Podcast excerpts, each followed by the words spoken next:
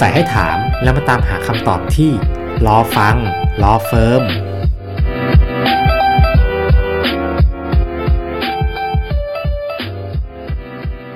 สวัสดีค่ะ ขอต้อนรับท่านผู้ฟังเข้าสู่รายการรอฟัง Law Firm กับดิฉันนางสาวสนิตาจารุภูมิกนะคะ นักประชาสัมพันธ์ชำนาญการพิเศษก็มีคำถามนะคะ ที่ส่งเข้ามายัง กองสารนิเทศและประชาสัมพันธ์นะคะ เกี่ยวกับการโพสต์ข้อความบนอินเทอร์เน็ตทำอย่างไรนะคะ ถือว่าเป็นความผิดกฎหมายหมิ่นประมาทนะคะ ก็สำหรับเรื่องราวในวันนี้นะคะ ก็จะเป็นประโยชน์กับชาวโซเชียลมีเดียที่ชอบเล่นสื่อสังคมออนไลน์ต่างๆนะคะ ไม่ว่าจะเป็น Facebook IG Twitter นะคะ แล้วก็ได้รับเกียรติจากท่านวรมนรางมังกูลนะคะ ผู้พิพากษาศาลชั้นต้น ประจำสำนักประธานศาลฎีกาที่จะมาพูดคุยกับเราในเรื่อง โพสต์ข้อความอย่างใด ให้ห่างไกลความผิดหมิ่นประมาทสวัสดีค่ะสวัสดีค่ะ ค่ะ ก็ยิ่งในสถานการณ์ปัจจุบันแบบนี้นะคะ ก็อาจจะมีคนที่ต้องทำงานผ่านทางระบบออนไลน์ต่าง ๆ อาจจะมีเวลาในการโพสต์ข้อความหรือว่าเล่นข้อความผ่านทางสื่อสังคมออนไลน์นะคะ ก็อยากจะเรียนถามท่านนะคะว่า การโพสต์ข้อความอย่างไรถือว่าเป็นความผิดหมิ่นประมาทค่ะ ค่ะ ในหัวข้อการโพสต์ข้อความอย่างไร ถือเป็นความผิดหมิ่นประมาทนะคะ เราก็จะมาพูดกันว่าอะไรที่โพสต์ไปแล้วมีทางทำให้ผู้ที่โพสต์เนี่ยมีความผิด หรือว่าทำให้ผู้อื่นเดือดร้อนเสียชื่อเสียง ถูกดูหมิ่น หรือถูกเกลียดชังนะคะ เรียกได้ว่ามีความผิดตามกฎหมาย อันนี้นะคะเรายังไม่พูดถึงว่าเรื่องที่โพสต์เป็นความจริงหรือไม่ หรือว่าคนที่ฟังจะเชื่อสิ่งที่ผู้โพสต์กล่าวหาหรือไม่นะคะ ตอนแรกเรามาดูกฎหมายที่เกี่ยวข้อง กับเรื่องนี้กันก่อนนะคะ ซึ่งมีกฎหมายที่เกี่ยวข้องอยู่ 3 ฉบับ ก็คือกฎหมายอาญาตามประมวลกฎหมายอาญามาตรา 326 นะคะ ที่ได้พูดถึงความผิดเรื่องหมิ่นประมาท มาตรา 328 นะคะ พูดถึงความผิดฐานหมิ่นประมาท โดยการโฆษณานะคะ แล้วก็มาตรา 393 นะคะ เป็นเรื่องการดูหมิ่นซึ่งหน้าด้วยการโฆษณา เรามาดูในส่วนองค์ประกอบของความผิดฐานหมิ่นประมาทก่อนนะคะ มาตรา 326 ได้ระบุไว้ ถึงการใส่ความผู้อื่น ซึ่งประเด็นนี้เนี่ยจำเป็นจะต้องรู้ได้ว่า คนฟังเนี่ยฟังแล้วรู้ว่าผู้ที่กล่าวข้อความนั้นเนี่ยเขาพูดถึงใครนะคะ ถ้าฟังแล้วไม่สามารถทราบได้ก็ไม่เข้าองค์ประกอบความผิดอันนี้นะคะ ค่ะ ก็ถือว่าเป็นกฎหมายในเรื่องของประมวลกฎหมายอาญาก็จะมีมาตรา 326 ใช่ไหมคะ328 แล้วก็ 393 อย่างที่ท่านได้นำเรียนไปนะคะ ในส่วนของมาตราอีกมาตราหนึ่งนะคะ ท่าน 328 นะคะ มีเกี่ยวข้องกับในเรื่องนี้ยังไงคะ 328 นะคะ เป็นการหมิ่นประมาทโดยการโฆษณานะคะ ซึ่งมีโทษหนักกว่าการหมิ่นประมาทธรรมดา เนื่องจากว่าเพอสามารถการหมิ่นประมาทด้วยทางโฆษณาเนี่ยข้อความที่ผู้กล่าวได้กล่าวออกมาเนี่ยสามารถเผยแพร่ไปได้ไกลยิ่งกว่ากฎหมายก็ถือว่าก่อให้เกิดความเดือดร้อนหรือเสียหายกับผู้ที่ได้รับการกล่าวหามากกว่า จึงทำให้มีโทษหนักกว่า ซึ่งเดี๋ยวต่อไปเราจะมาพูดลงรายละเอียดกันค่ะว่าแบบไหนเป็นการหมิ่นประมาทธรรมดาแบบไหนเป็นการหมิ่นประมาทด้วยการโฆษณานะคะค่ะสำหรับความผิดหมิ่นประมาทนะคะ แล้วก็การหมิ่นประมาทผู้อื่นบนอินเทอร์เน็ตเนี่ยมันมันคืออะไรคะสมมติว่าเราหมิ่นประมาทกันซึ่งหน้าก็เป็นอีกแบบหนึ่งใช่ไหมคะ แล้วก็การหมิ่นประมาทผู้อื่นผ่านทางโซเชียลมีเดียเนี่ยคือเป็นแบบไหนคะท่านค่ะ ก็เราได้พูดถึงการหมิ่นประมาทไปแล้วนะคะ ว่าว่าเผื่อถึงการกล่าวถึงผู้อื่นกับบุคคลที่ 3ทำให้ผู้นั้นเดือดร้อนเสียชื่อเสียงนะคะ ซึ่งข้อความนั้นอาจจะเป็นข้อความที่จริง หรือไม่จริงก็ได้ หรือเป็นข้อความเท็จก็ได้นะคะคะกรณีที่ 2 คือการหมิ่นประมาทโดยการโฆษณาเนี่ยคือการหมิ่นประมาทที่ทำโดยเอกสาร ภาพวาดที่มีการกระจายข้อมูลทางสื่อต่างๆ หรือด้วยการเป่าประกาศตัวอย่างเช่น เอาข้อมูลนั้นไปโพสต์อยู่ในเว็บบอร์ดนะคะหรือในสื่อโซเชียลต่างๆ อันกรณีนี้เนี่ยถือว่าเป็นความผิดฐานหมิ่นประมาท โดยการโฆษณาที่มีโทษหนักขึ้นนะคะ เพราะอย่างที่ได้เรียนให้ทราบแล้วว่ามีการเผยแพร่กระจายออกไปไกลขึ้นนะคะ ขอบเขตความเสียหายสูงขึ้นกว่าการหมิ่นประมาทโดยการซุบซิบนินทากัน 2 คน และการที่จะพิจารณาว่าการกระทำหรือว่าข้อความใดเป็นความผิดฐานหมิ่นประมาทไหมนะคะ อันดับแรกเลยก็ต้องดูว่า สามารถระบุตัวตนผู้เสียหายได้ไหมว่าใครเป็นผู้เสียหายจากการโพสต์ข้อความดังกล่าวนะคะ ซึ่งหากมีผู้เสียหายเนี่ยผู้นั้นก็สามารถแจ้งความดำเนินคดี กับผู้ที่ทำให้ตนเองเสียชื่อเสียงได้นะคะ ในส่วนของโซเชียลมีเดียแม้แต่ว่าข้อความนั้นจะเป็นการโพสต์กันโดยตั้งค่าให้เห็นเฉพาะเพื่อนนะคะ ก็ถือเป็นความผิดฐานหมิ่นประมาทได้เหมือนกัน หรือแม้กระทั่งการแชร์โพสต์ แชร์ข้อความการรีทวิตข้อความหมิ่นประมาท ก็ถือว่าเป็นความผิดฐานหมิ่นประมาทด้วยเช่นกันหากผู้ที่ได้รับความเสียหายพบเห็นนะคะ เขาก็สามารถแจ้งความฟ้องร้องดำเนินคดีได้ทั้งทางแพ่งและทางอาญาได้เช่นเดียวกันค่ะค่ะก็ถือว่าต้องเป็นข้อที่ต้องระมัดระวังกันนะคะ ว่าถึงแม้ว่าเราจะเป็นการตั้งค่าแบบ เหมือนเฉพาะกลุ่ม แต่ถ้าเกิดมีการแชร์การส่งต่อแล้วก็อาจจะผิดความกฎหมายหมิ่นประมาทได้นะคะเช่นเดียวกับผู้โพสต์เลยค่ะค่ะสำหรับในข้อต่อมานะคะเขาบอกว่าความผิดหมิ่นประมาทนะคะ บนอออินเทอร์เน็ตเนี่ยจะมีจะมีความผิดกฎหมายอย่างไรบ้างคะก็คือในอดีตนะอาจจะในระบบอินเทอร์เน็ตมันยังไม่มี มันก็จะเป็นในความผิดหมิ่นประมาทประมาณซึ่งหน้าใช่ไหมคะแล้วถ้าเกิดว่าเราหมิ่นประมาทบนโลกอินเทอร์เน็ตเนี่ยจะผิดกฎหมายอะไรบ้างคะ การหมิ่นประมาทผู้อื่นบนอินเทอร์เน็ตใน Facebook หรือในเว็บบอร์ด หรือในสื่อโซเชียลมีเดียนะคะ ก็สามารถเป็นความผิดฐานหมิ่นประมาทโดยการโฆษณาได้นะคะ ซึ่งความผิดฐานนี้ก็มีโทษหนักกว่าความผิดฐานหมิ่นประมาทนะคะเพราะเนื่องจากเว็บบอร์ดเฟซบุ๊กสื่อโซเชียลเนี่ย ก็ถือว่าเป็นสื่อสาธารณะนะคะ คล้ายๆ กับหนังสือพิมพ์ ใครๆก็สามารถเข้ามาอ่านข้อความได้ แม้ว่าจะมีผู้เข้ามาอ่านเพียงหนึ่งคนนะคะ ก็ถือเป็นความผิดฐานนี้ได้ เพราะว่ากฎหมายพิจารณาถึงลักษณะของการกระทำว่าเข้าข่ายการโฆษณาหรือไม่นะคะ ไม่ได้พิจารณาจำนวนบุคคลที่เข้ามาอ่านนะคะแล้วก็ในความว่าใส่ความเนี่ยนะคะว่ากฎหมายก็ได้เปิดกว้างไว้นะคะ ว่าข้อความที่โพสต์เนี่ยอาจจะเป็นเรื่องจริงหรือเรื่องเท็จก็ได้นะคะ ดังนั้นไม่ว่าเราจะพูด ถึงใครในทางที่เสียหายแม้ว่าจะเป็นเรื่องจริงหรือเรื่องไม่จริงเนี่ยก็สามารถมีความผิดในมาตรานี้ได้ทั้งสิ้นนะคะ อย่างไรก็ตามเนี่ยกฎหมายได้มีข้อยกเว้นไว้นะคะ ว่ากรณีที่เป็นเรื่องจริง และเป็นประโยชน์สาธารณะเนี่ยก็อาจจะไม่เป็นความผิดนะคะ ขออนุญาตยกตัวอย่างนะคะ อย่างเช่นนะคะความผิดฐานหมิ่นประมาทเนี่ยข้อยกเว้นก็คือการแสดงความคิดเห็นโดยสุจริตนะคะซึ่งเป็นข้อยกเว้นเนี่ยสามารถอ้างขึ้น อย่างค่อนข้างกว้างขวางแล้วก็ใช้คุ้มครองจำเลยหรือผู้ต้องหาได้บ่อยที่สุดนะคะ ก็คือข้อยกเว้นตามมาตรา 329 อนุ 3 ว่าหากเป็นการแสดงความเห็นติชม วิพากษ์วิจารณ์ในลักษณะที่ประชาชนทั่วไปต่าง ก็กระทำกันเป็นปกติวิสัย แม้ว่าอาจจะเป็นการใส่ความผู้อื่นให้เสียหายอยู่บ้างก็ตาม ก็ยังได้รับการยกเว้นไม่ถือเป็นความผิดฐานหมิ่นประมาทซึ่งจะเข้าข้อยกเว้นนี้ค่ะถ้าเกิดว่ากรณีที่ประชาชนเนี่ยวิพากษ์วิจารณ์การ ทำงานของรัฐนะคะ หรือวิพากษ์วิจารณ์สิ่งที่ไม่ถูกต้องในสังคมนะคะ ก็ก็จะได้รับการยกเว้นตามมาตรานี้หากกระทำไปโดยสุจริตนะคะ แล้วก็นอกจากนี้นะคะยังมีมาตรา 330 นะคะ ได้ยกเว้นอีกชั้นหนึ่งสำหรับการวิพากษ์วิจารณ์ในเรื่องที่เป็นประโยชน์สาธารณะ และเป็นการพูดความจริง หรือเป็นกรณีที่ผู้นั้นเชื่อโดยสิทธิสุจริต ว่าสิ่งที่พูดเป็นความจริงนะคะ หากเป็นการแสดงความคิดเห็นในกรอบนี้แม้จะเป็นความผิดแต่ก็ไม่ต้องรับโทษ นะคะก็อย่างที่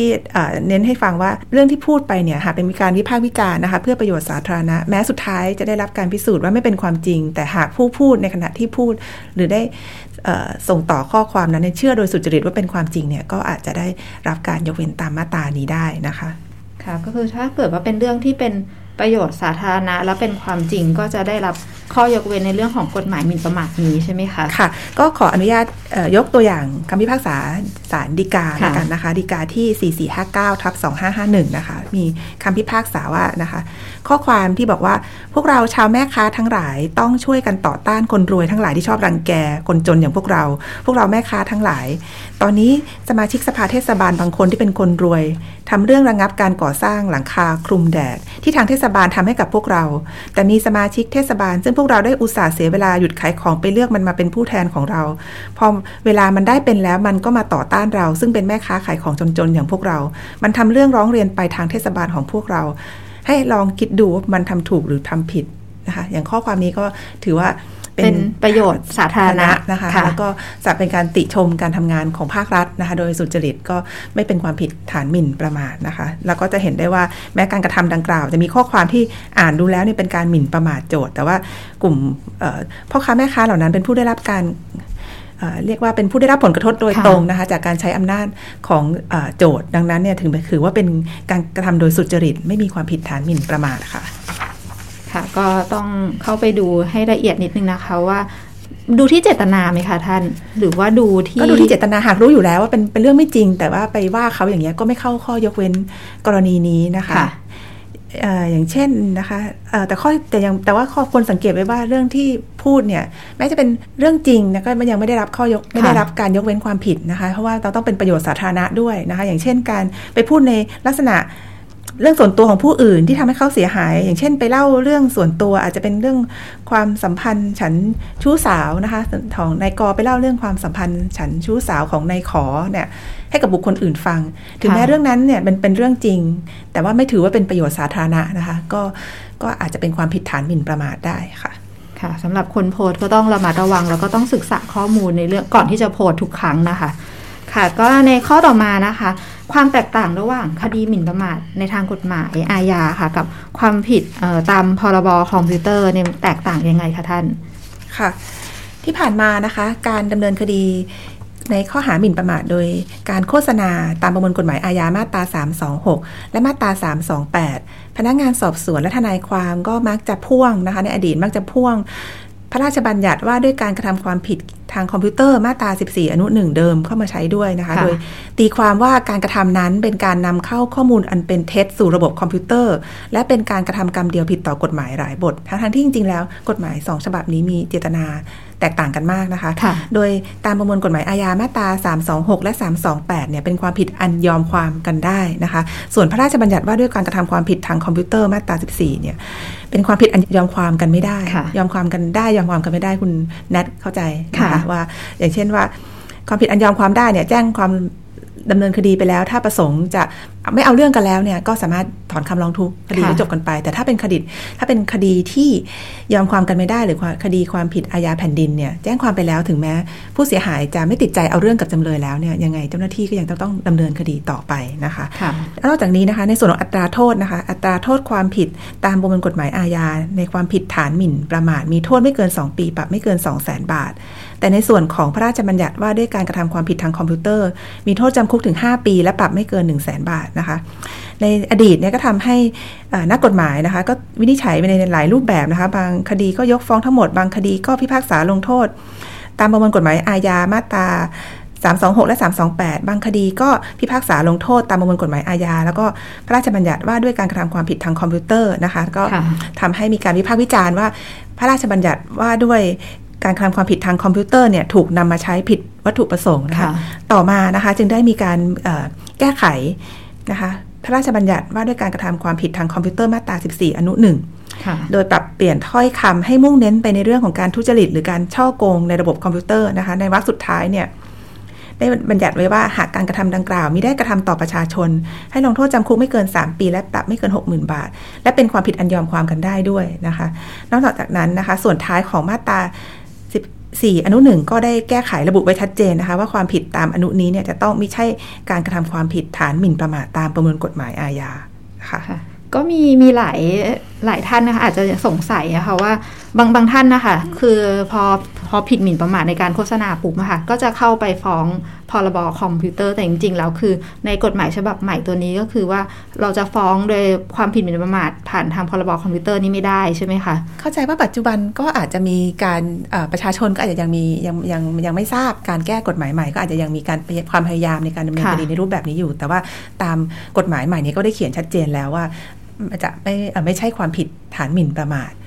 นะคะตามกฎประมวลกฎหมายอาญาอันนี้ก็เป็นอาจจะเป็นหน้าที่ของนักกฎหมายอย่างเราพวกเรานะคะที่จะต้องค่ะตีความกฎหมายให้เป็นไปตามเจตนารมณ์นะคะนี่ขอยกตัวอย่างละกันตัวอย่างได้ค่ะที่เป็นความผิดตามพระราชบัญญัติว่าด้วยการกระทำความผิดทางคอมพิวเตอร์นะคะ ก็อย่างเช่นนะคะ การหลอกลวงหรือชักชวนผู้อื่นประชาชน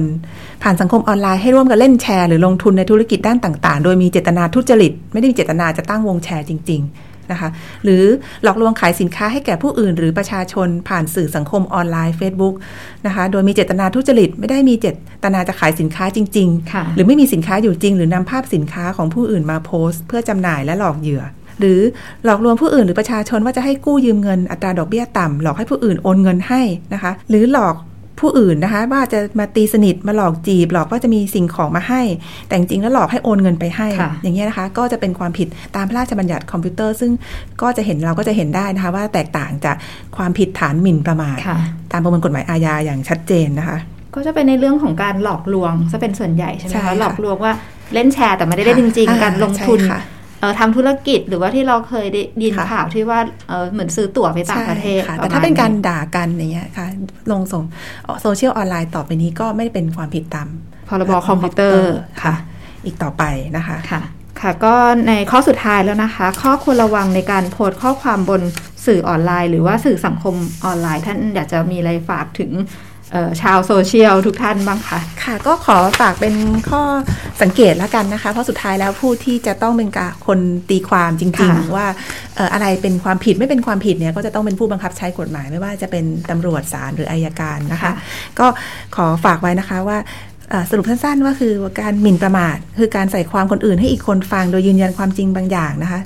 แต่การดูหมิ่น อย่างเช่น ถ้าเราอยู่กันสองคนแล้วเรายืนด่ากัน อันนี้ไม่ใช่การหมิ่นประมาทเพราะว่าไม่มีบุคคลที่3นะไม่ได้เป็นการใส่ความต่อบุคคลที่ 3 อาจจะเป็นแค่คำด่าเพื่อให้อีกฝ่ายเจ็บใจ อันนี้ถือว่าเป็น แค่ดูหมิ่นซึ่งหน้า ซึ่งมีโทษเบากว่านะคะ แต่ถ้าเป็นการด่าบนสังคมออนไลน์ อันนี้ถือว่าเป็นหมิ่นประมาทโดยการโฆษณาซึ่งอาจจะมีโทษหนักขึ้นได้นะคะ รู้สึกว่าอัตราโทษเออหมิ่นประมาทแบบไม่ออกสื่อเนี่ยรู้สึกว่าจะเบากว่าใช่แต่ถ้าเกิดออกสื่อโซเชียลหรือว่าสื่ออินเทอร์เน็ตนี่คือจะรุนแรงมากกว่า ก็จะหนักกว่าถือว่าเป็นการหมิ่นประมาทด้วยการโฆษณาอย่างที่ได้กล่าวมาแล้วนะคะ แล้วก็อยากจะเน้นย้ำอีกข้อหนึ่งว่า การใส่ความเพื่อหมิ่นประมาทเนี่ยโดยการยืนยันข้อเท็จจริงบางอย่างเนี่ยจริงๆ แม้ข้อความนั้นจะเป็นความจริงเนี่ยก็เป็นความผิดฐานหมิ่นประมาทได้นะคะ ถ้าไม่เป็นเรื่องที่เป็นประโยชน์กับสาธารณะ เป็นเรื่องส่วนตัวของเขาเราเอามาพูดแม้จะเป็นเรื่องจริงก็มีความผิดได้นะคะ แล้วก็การพูดถึงข้อความการใส่ความยืนยันข้อเท็จจริงนั้นเนี่ยก็อาจจะกล่าวตรงๆ หรือกล่าวเป็นในหรือกล่าวเปรียบเทียบก็ได้นะคะ ทีนี้เป็นหน้าที่ของคู่ความมาต้องนำสืบ ให้ศาลเห็นนะคะว่าผู้ที่ได้รับฟังสารดังกล่าว ถึงแม้ว่าจะไม่ระบุชื่อเนี่ยแต่ใครก็ตามที่ได้รับฟังเนี่ยสามารถเข้าใจได้ไหม ว่าผู้ที่พูดหรือผู้ที่โพสต์เนี่ยหมายถึงใครนะคะถ้าถ้าฟังแล้วสามารถเข้าใจได้ว่าหมายถึงใครเนี่ยก็ก็อาจจะเป็นความผิดฐานมินประมาทถึงแม้ว่าเราจะเหมือนด่าเลยลอย แต่ว่าถ้าเกิดมันสื่อไปได้ว่าเป็นเป็นเราหรือว่ามีผู้ที่เขาแบบเหมือนกระทบถึงเขาก็คือสามารถที่จะฟ้องได้ใช้ชื่อย่อ บอกว่าเออนางสาว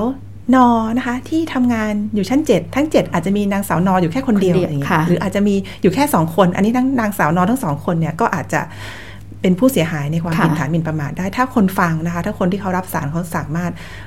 คาดเดาได้ว่าพูดถึงใครนะคะแม้จะกล่าวอ้อมๆกล่าวเป็นไหนๆก็อาจจะเป็นความผิดได้ อันนี้เป็นหน้าที่ของผู้เสียหายที่ต้องนำสืบให้ศาลเห็นนะคะว่าว่าผู้ที่ได้รับสารนั้นสามารถระบุตัวตนผู้เสียหายได้นะคะ แต่อย่างไรก็ตามนะคะถ้าเป็นการกล่าวกว้างๆนะคะเจาะจง